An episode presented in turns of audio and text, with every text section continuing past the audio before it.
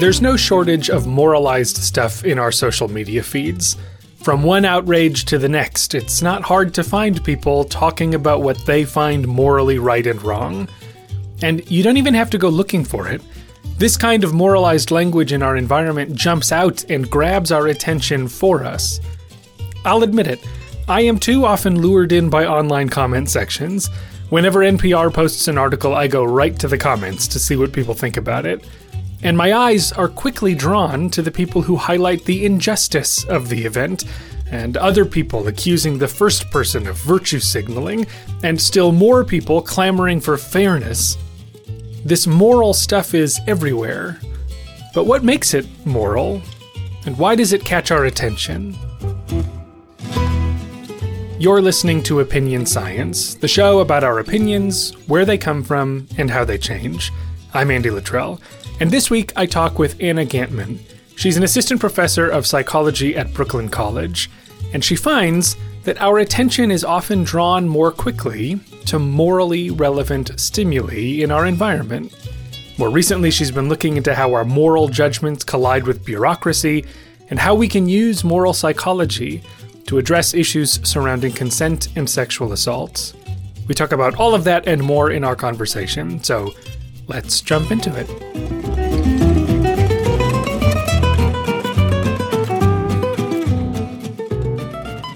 I was weird. I was so I was revisiting some of your stuff this morning, and I have this bizarrely vivid memory of reading one of your papers in a Chinese restaurant. so, oh, I love so it. I don't remember reading all the papers I've ever read, but for whatever reason, that one stands out. I love it. I hope it was the good Chinese food and. Uh... no, no, the food was awful, but oh, I, no. I, but the but the reading was good. oh well, I'll take it. So I guess the just to kick things off, you, you seem to kind of come out the gates with this moral pop out idea in, in grad school. So I'm kind of curious, even if we start from square one and just be like, what is that? Like, what does it mean when you say that moral information or moral stuff captures people's attention? And where did that notion even come from to begin with? Yes. Okay. So I will tell you sort of how I think about it now and then also how I was thinking about it at the time.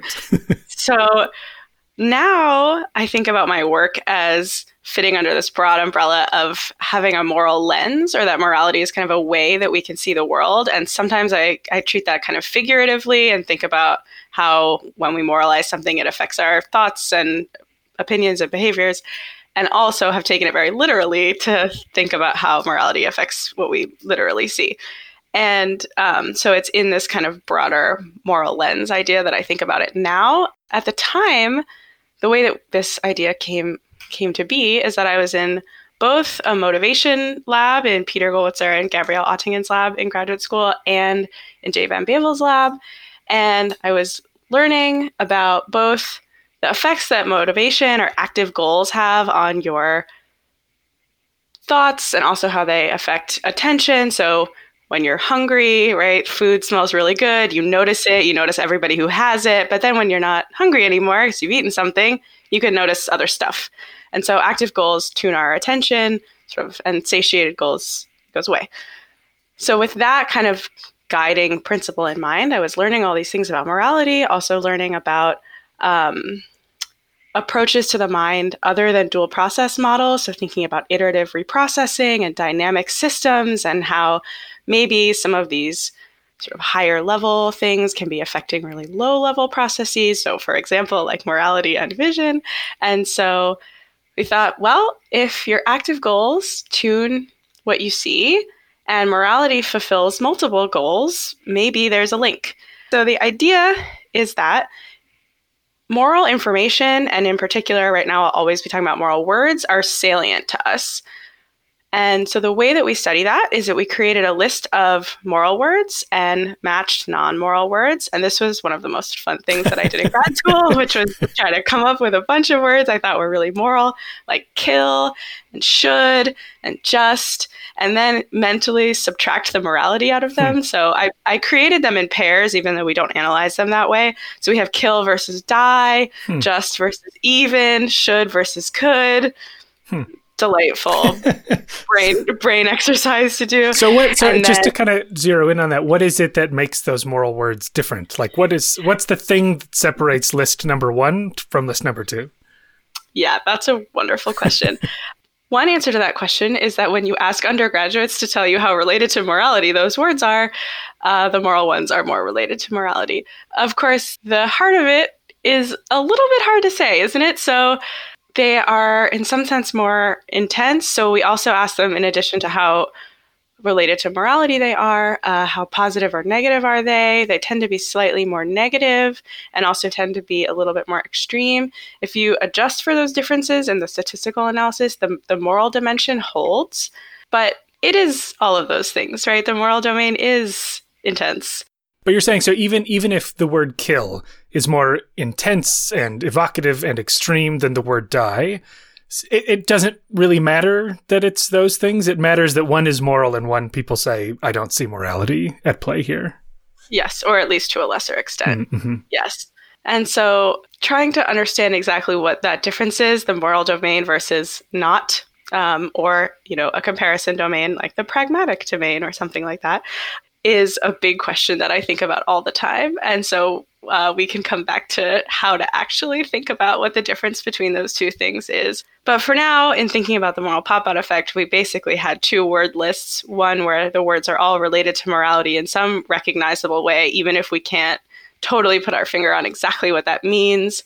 So, in addition to my trying to just think about making moral and non-moral words we matched them so I, like i said we piloted them on these dimensions we also matched them on dimensions that make it easier to see a word or not so um, words that are shorter are easier to see and words that are more frequent are easier to see so you're much better at spotting the word dog which people see all the time than i don't know i have to pick it on a word nobody says out of the air. Like I'm on the edge of my seat. I don't know. Um, some some unusual. you get the point. Yeah, yeah. I'm actually illustrating the point even better than if I had been able to pick a random word out of the ether because they're not very accessible. And so what we did is we put them into a modified lexical decision task. So a lexical decision task asks you to you see a flash of letters on the screen pretty quickly and you have to decide if it's a word or not a word. So we don't mention morality at all and the words are displayed for an extremely short time. So at about and this was also fun to do in the lab is showing myself these letter strings at really short durations like 40 50 milliseconds so you know something is there but you barely see them and then playing around what does it look like if i show myself the word moral versus the word merit or something like that? Or we had hero and pilot in there. And one funny thing that happened in the lab is that in the word list there's the word god and i could as a non-religious person could not get that word to not be visible to myself. It just pops all the way out. Hmm. and so it's short and frequent and also very emotionally laden right and, and potentially very moral and so that was an encouraging moment to myself i thought this is going to work. so you were the first participant and you were just analyzing your own data as you went yes. along. yes, that's a delightful thing about vision, actually, is that often with visual um, illusions and effects, you yourself just can't help it, right? And part of a nice thing also about studying the intersection of morality and vision is that morality is full of shoulds. It's full of what you're supposed to say and what it is desirable to say. And we tend to have a very good sense, um, possibly because we are highly attuned to what other people think is moral, that we are able to pick up on these things. And so it's nice to use vision where it's really hard to control uh, your responses. So we showed participants these moral and non moral words in this modified lexical decision task where the words are just right at your threshold for visual awareness. So you know something is there, and then the idea is that the moral quality of the words or the words being morally relevant just puts them right over the threshold so that you see them and you can identify them. So people are better at identifying morally relevant words than non morally relevant words. And that is the moral pop out effect. So if, if I can just sort of backpedal and, and make sure that that makes sense, because I think that le- whenever I teach lexical decision type stuff, I'm like, this mm-hmm. is like this kind of weird indirect.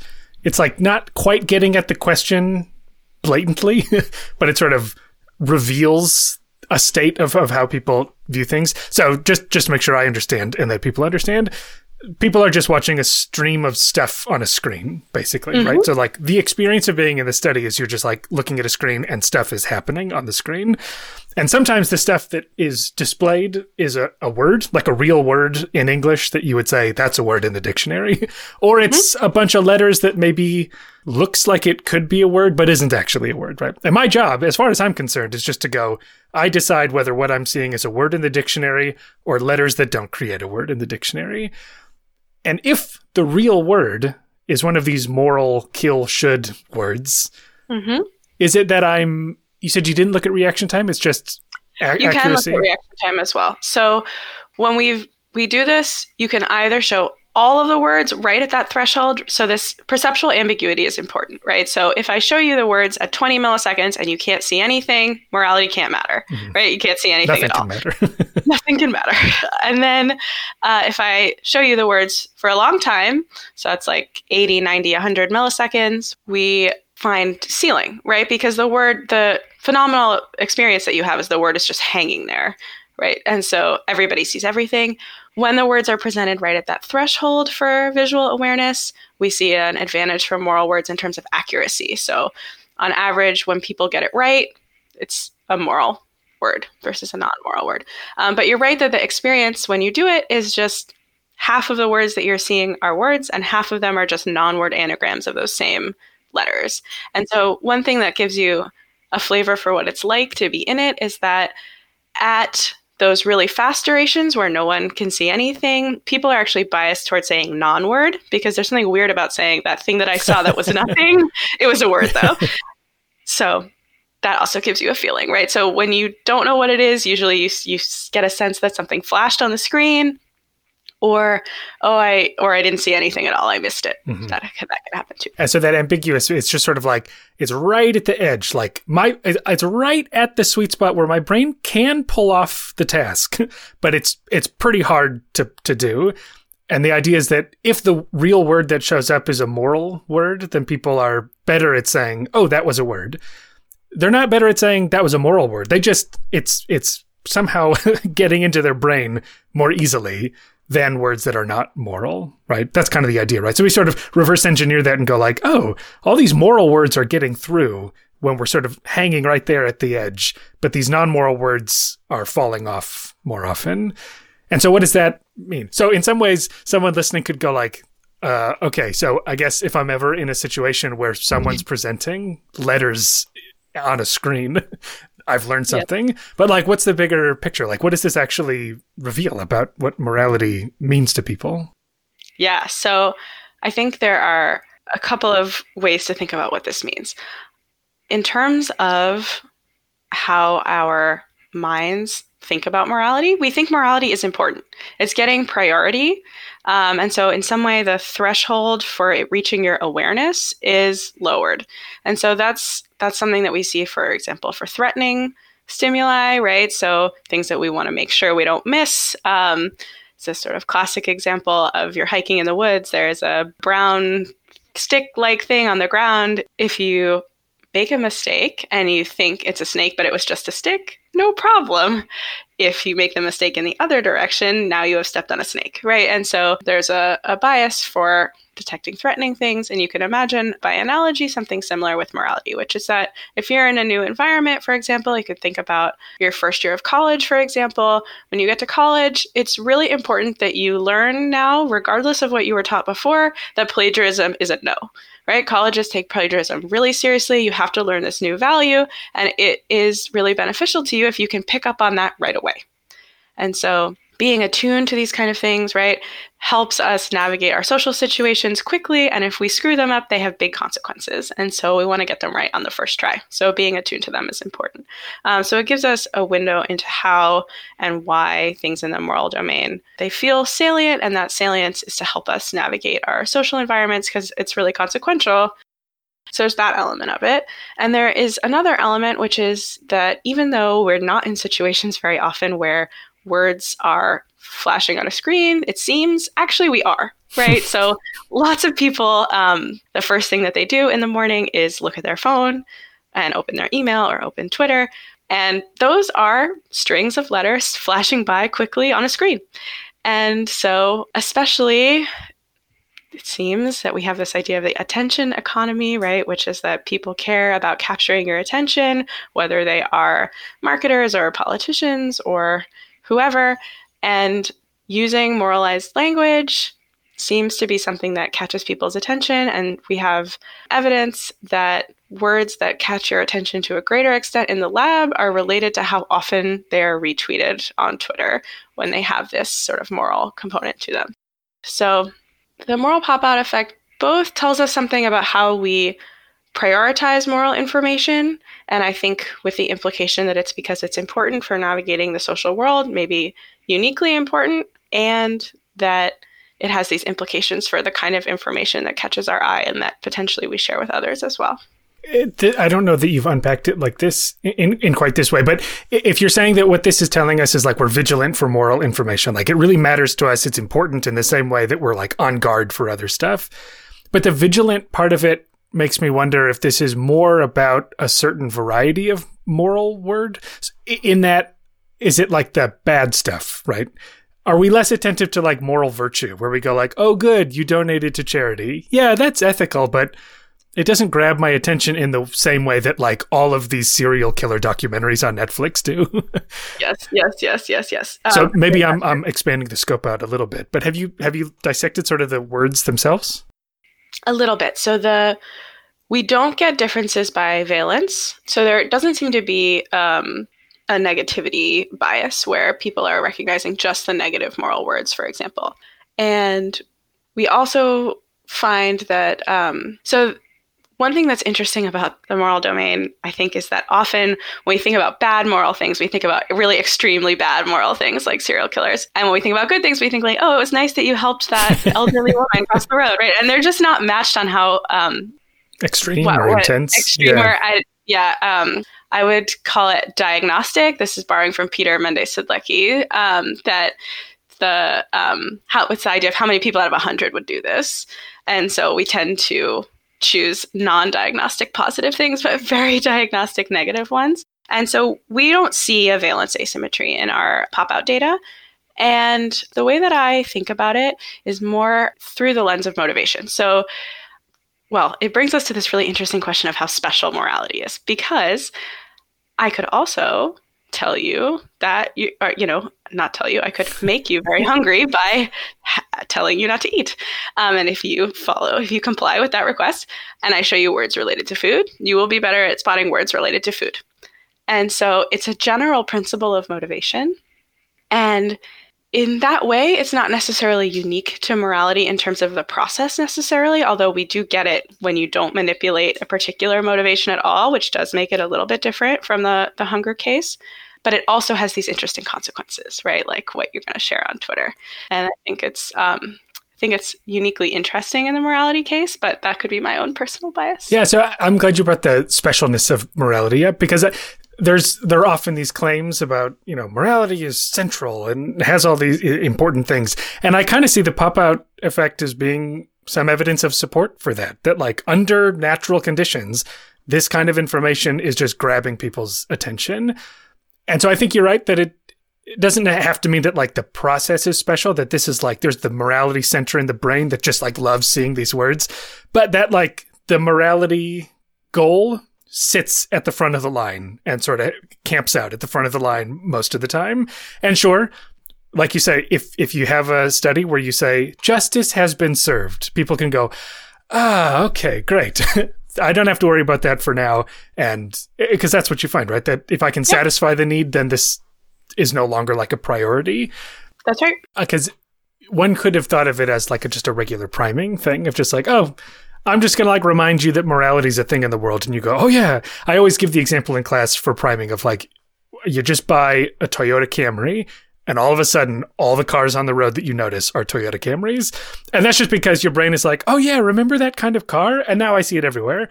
Whereas you know the motivation thing would say like well that would only be true until you buy your car then then the motivation's gone which is more like this morality thing where you go like it's like a hunger like you say and once you satisfy it you can go, oh yeah, I know, I know morality's a thing, but I don't need, I'm not yearning for it, so it doesn't capture my attention in the same way. That's right, and it's also really important to talk about the idea of priming in this um, in this case because um, we got some valuable pushback on this finding right when it came out, suggesting that we were actually only showing a semantic priming effect. And the idea is that the moral words are all more related to each other than the non-moral words are. And so as you see them unfolding on the screen, we're activating the construct of morality for the moral words, but not the non-moral words. So this was a really important critique that we wrestled with really seriously.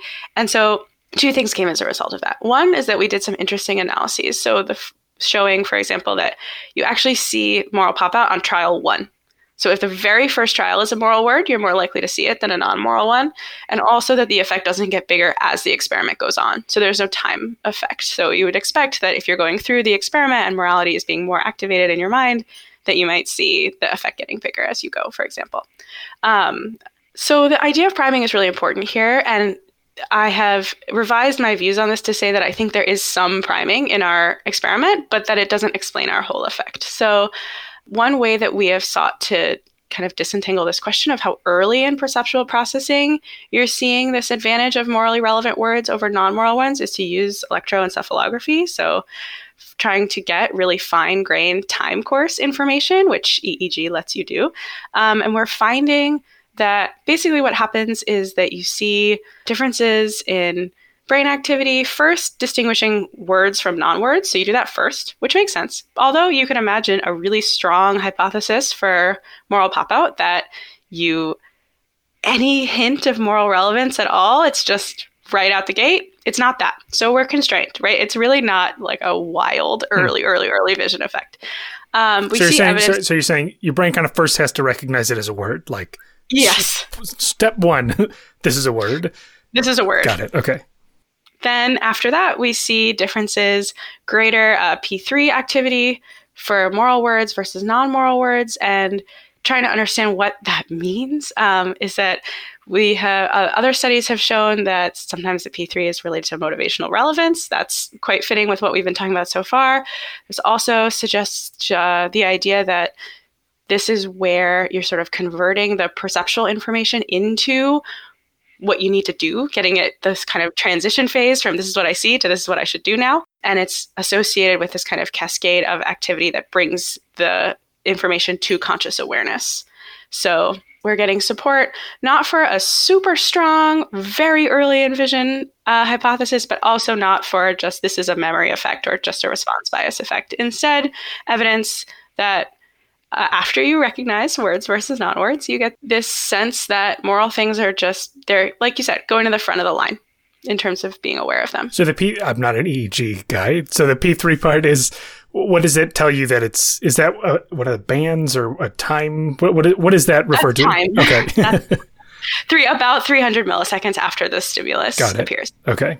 So we're learning, right? So basically the, what we get from that is to say like we can see very very quickly your brain is responding to the wordiness of the word and then not too long thereafter it's responding to the morality of the word right yes so it's still pretty early i mean that's that's not cool. ages that's right 300 milliseconds is pretty fast so let's let's pivot a little bit to the stuff that you're mm-hmm. doing these days which yeah. i it kind of feels like it could be an out growth of the early morality stuff that you've done.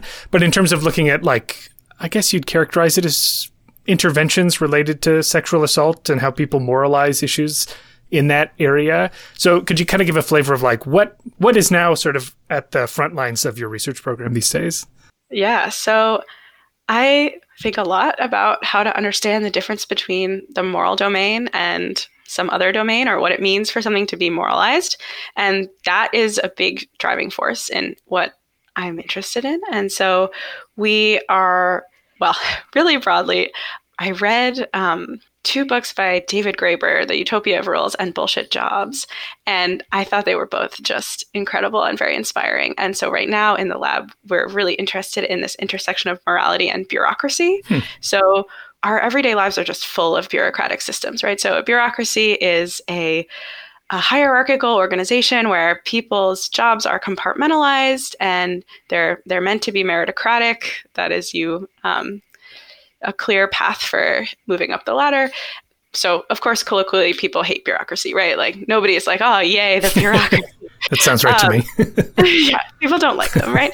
Um, but their their history is interesting because what they they come out of these enlightenment ideals that we want to improve fairness and equality and not give people special favors but um, Max Weber, as a sociologist, sort of famous for writing about this, he coined the term the iron cage. And so, what bureaucracy asks of you is that for equality and fairness, you have to give up some of your kind of unique humanness. It doesn't matter if you know you're the one in a rush; you have to wait in line at the DMV.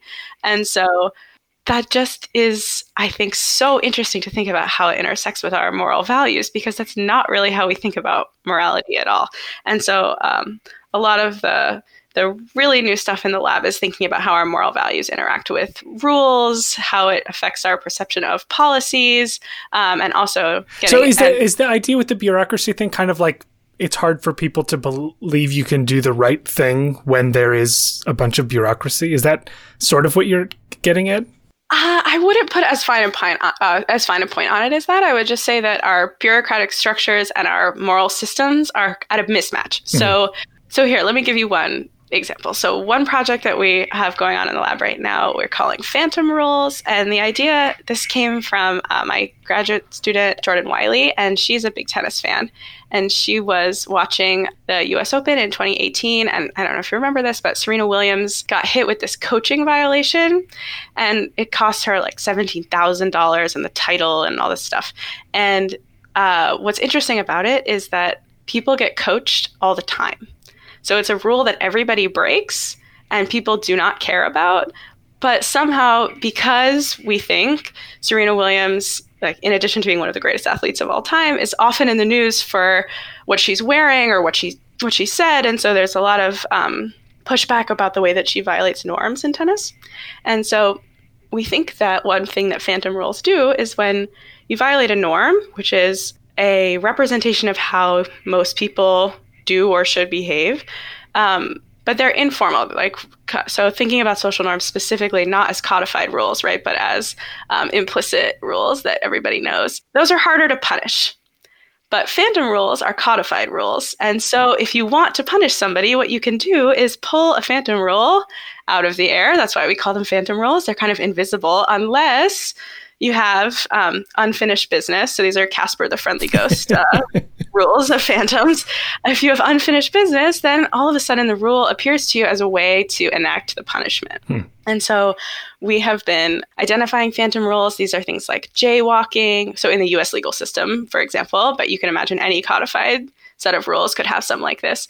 Uh, jaywalking, loitering, downloading music, like pirating music, uh, smoking marijuana in most states. Um, these things that everybody kind of has the sense that everyone does. If you just ask people, they can recognize that these things are frequently broken, these rules. They are technically illegal, and also they're relatively morally inconsequential.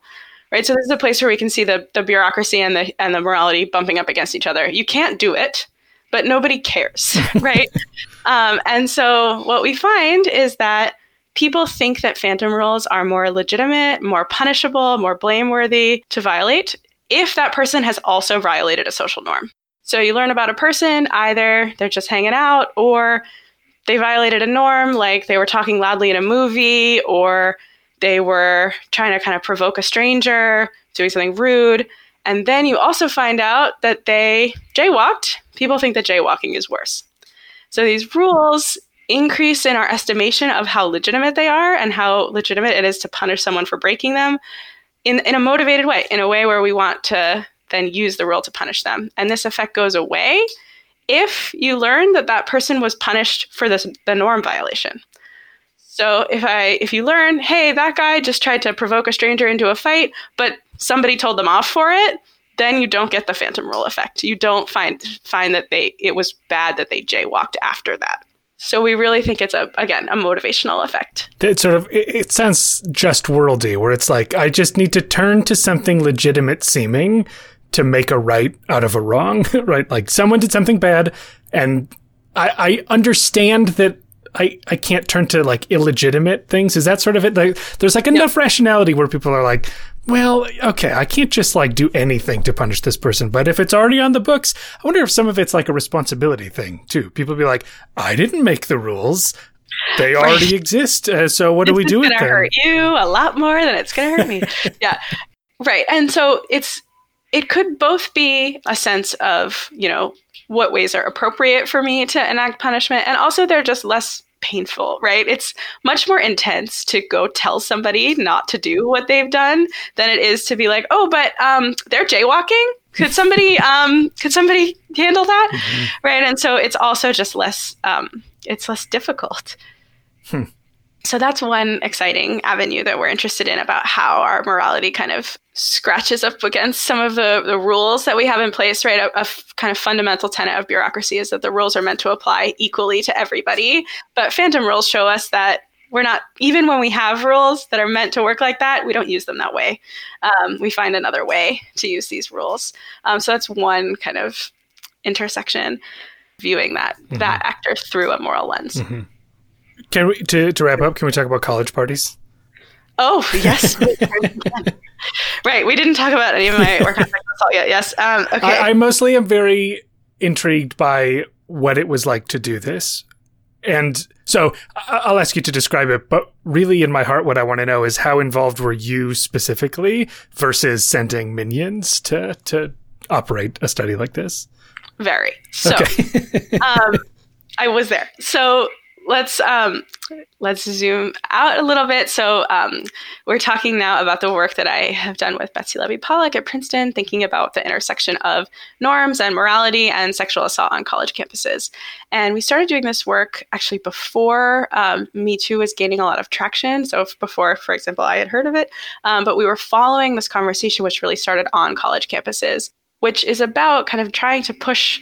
Um, and put more behaviors into the domain of assault and harassment than we had previously thought or that we had previously realized were going on so much, right? And so while we were thinking about those issues, I learned at Princeton. So Princeton has eating clubs. These are like fraternities or sororities, except they're all co ed. People, students don't live in them, but they do have parties in them. And we learned that one eating club had instituted a consent pledge. And so the idea is that before you go into the party, you read um, a definition of consent. Um, and if you don't read the pledge, you can't go to the party. So it's a huge signal from this club that they care about consent and they want you to care too. Um, and you can't come party with them if you don't. And so we thought this was fascinating and a wonderful way that it's important, right, for these signals to be authentic signals. It's really different if your dean or your resident uh, tutor or whatever tells you that consent is important then versus your friend. And so we uh, reached out to that club and asked them if they would be interested in kind of measuring its effectiveness. And in particular, we started talking about changing the wording a bit. So the original wording of the consent pledge was fairly neutral. It was about not engaging with someone else um, or their belongings without their consent. And so we wrote what I sometimes call the psychological sledgehammer pledge, which had a reference to the university itself, to social norms, to moral values. We used really moralized language like non consensual sexist violence. And we just randomized as people entered the club on a on a party night which version of the pledge they got. So they got to the door. Somebody from our team was standing there randomizing you know, original pledge or psychological sledgehammer pledge or moral pledge. And we would stamp their hands so we could figure out who got what. And then on their way out, we had pizza and surveys. And so uh, we asked them questions trying to get at how much they moralized consent. And so this is now getting us also into interesting territory about figuring out how you measure whether somebody is moralizing something. And we really did not want to just ask, hey, is consent a moral value to you? Because we just didn't think that was going to give us very much information. Um, and so we tried to get at it in a, in a different way. So we asked, we asked about norms. We asked what percent of your friends appreciate the pledge. We asked about universalizing. So should everybody pledge? We asked um, a question about so one one thing that I think distinguishes morality is that it's very black and white. It's right or it's wrong. And so we ask, is consent confusing? So getting at this kind of black and whiteness. And we found that when you, students receive at this first club where they initiated the pledge, when you students received the more um, moral or sledgehammer pledge, they were more likely to agree to these kind of moralizing things or to say no consent is not confusing. So to show us these kind of signatures that people are thinking in a moralized way. Then we did the exact same experiment at a different club where they had not initiated the pledge. And our arriving and implementing this experiment and randomizing who got what was the first time they had also done the pledge. And in this case, you find that people who get the moralized pledge are less likely to agree to those items. So this fits nicely with some of your work about moral matching. If you already have the value, then the moralized language works. It, it makes people agree more strongly.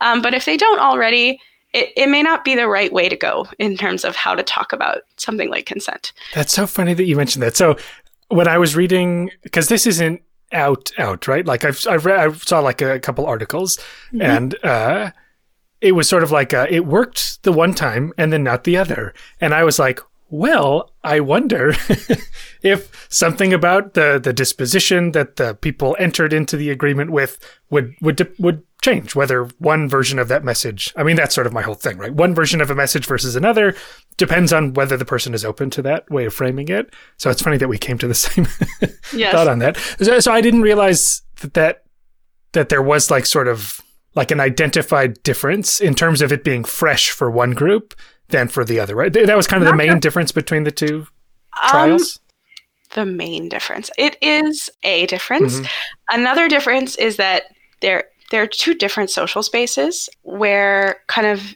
your expectations and norms about what the party will be like are different. Sorry, the uh, second the second time around was not at, at an another place at a different eating club. Got so it. there are twelve of them, and it was at a different one. Got it. And so they have there's just a whole different set of yeah of norms and values and and expectations at the different clubs they have their own identities um, and so this different context is not a match for that moralized language. And it doesn't have to be, right? Like, I, I, hope it's not coming off like you should react to the moralized version of the pledge. I don't care which version of the pledge is effective for making people care about consent, right? So, and, and I should also say that it's not that we think that students necessarily are kind of remembering the pledge, but it's really just about a, a signal, a, a, real signal that it's normative to care about this and that it's a, a, shared value in your group.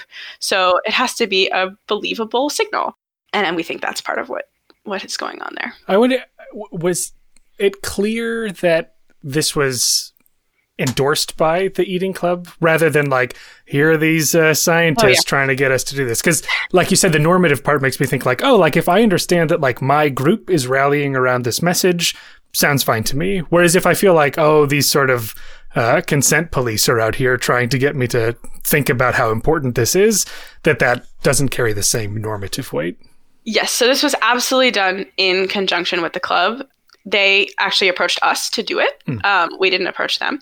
Um, so there was movement within the club to try to do this. And officers in the club were the ones at the door, holding up the sign, helping us implement the randomization, giving out the surveys. We had our team of research assistants, but we also had help. Um, we were working together with the club mm. to implement this and measure it. I was also curious in terms of the amount of time that goes by between signing this or reciting this pledge and then doing the survey at the end. Mm-hmm. What what kind of just ballpark like what over the course of a, a night or like right away? One night. One yeah. night. So you go in, you take the pledge, you do your thing at the party, you dance it out, and then on your way out, we are there with water and pizza and a survey. So it varies depending on how long you stay at the party, but you know, not more than four hours. Mm-hmm it's pretty remarkable that you get movement in general. Like, but that yeah. that this message after an experience like that, mm-hmm. that still there's this kind of lingering, like, oh yeah, you know, I sort of I get that that this is a, a moralized issue or a clear issue and a, an issue that we all should rally behind. And but the end goal there was were those perceptions of moralization. Is there any any movement beyond that, like in terms of of what consequence is it for people yeah. to moralize?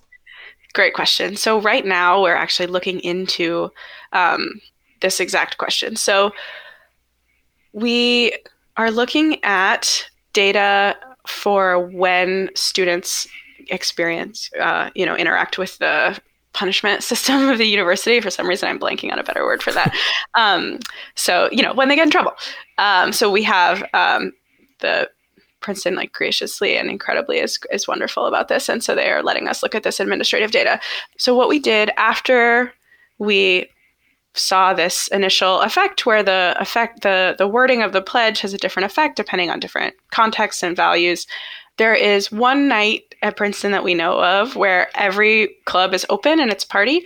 And so we encouraged every club on that night to try to do something with the pledge or something of their own that they thought would make sense in place of the pledge. Um, just something to signal that they're thinking about consent and Me Too. And one thing that helped us at this moment is that it was really, Me Too was really kind of increasing in its visibility. And so many, everyone was sort of willing to talk to us about this, which was awesome.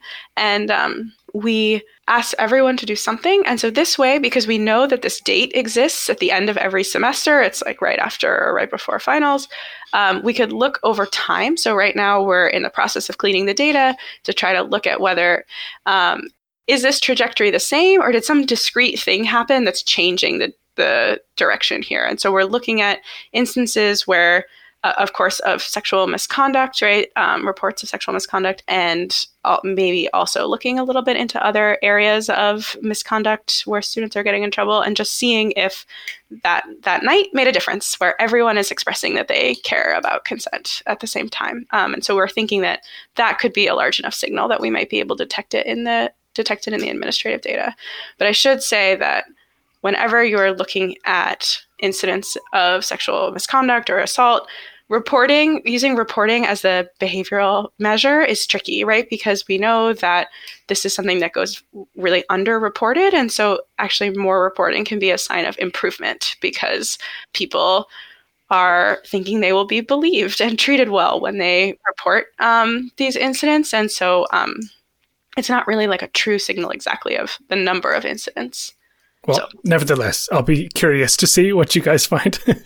yeah, yeah, yeah. This is all part of a larger behavioral science framework for thinking about sexual assault because typically we see a discussion of this issue as either very clinical, like people who commit sexual assault are very comf- comfortably othered, right? It's like, oh, this isn't anybody that we know, um, this is someone else.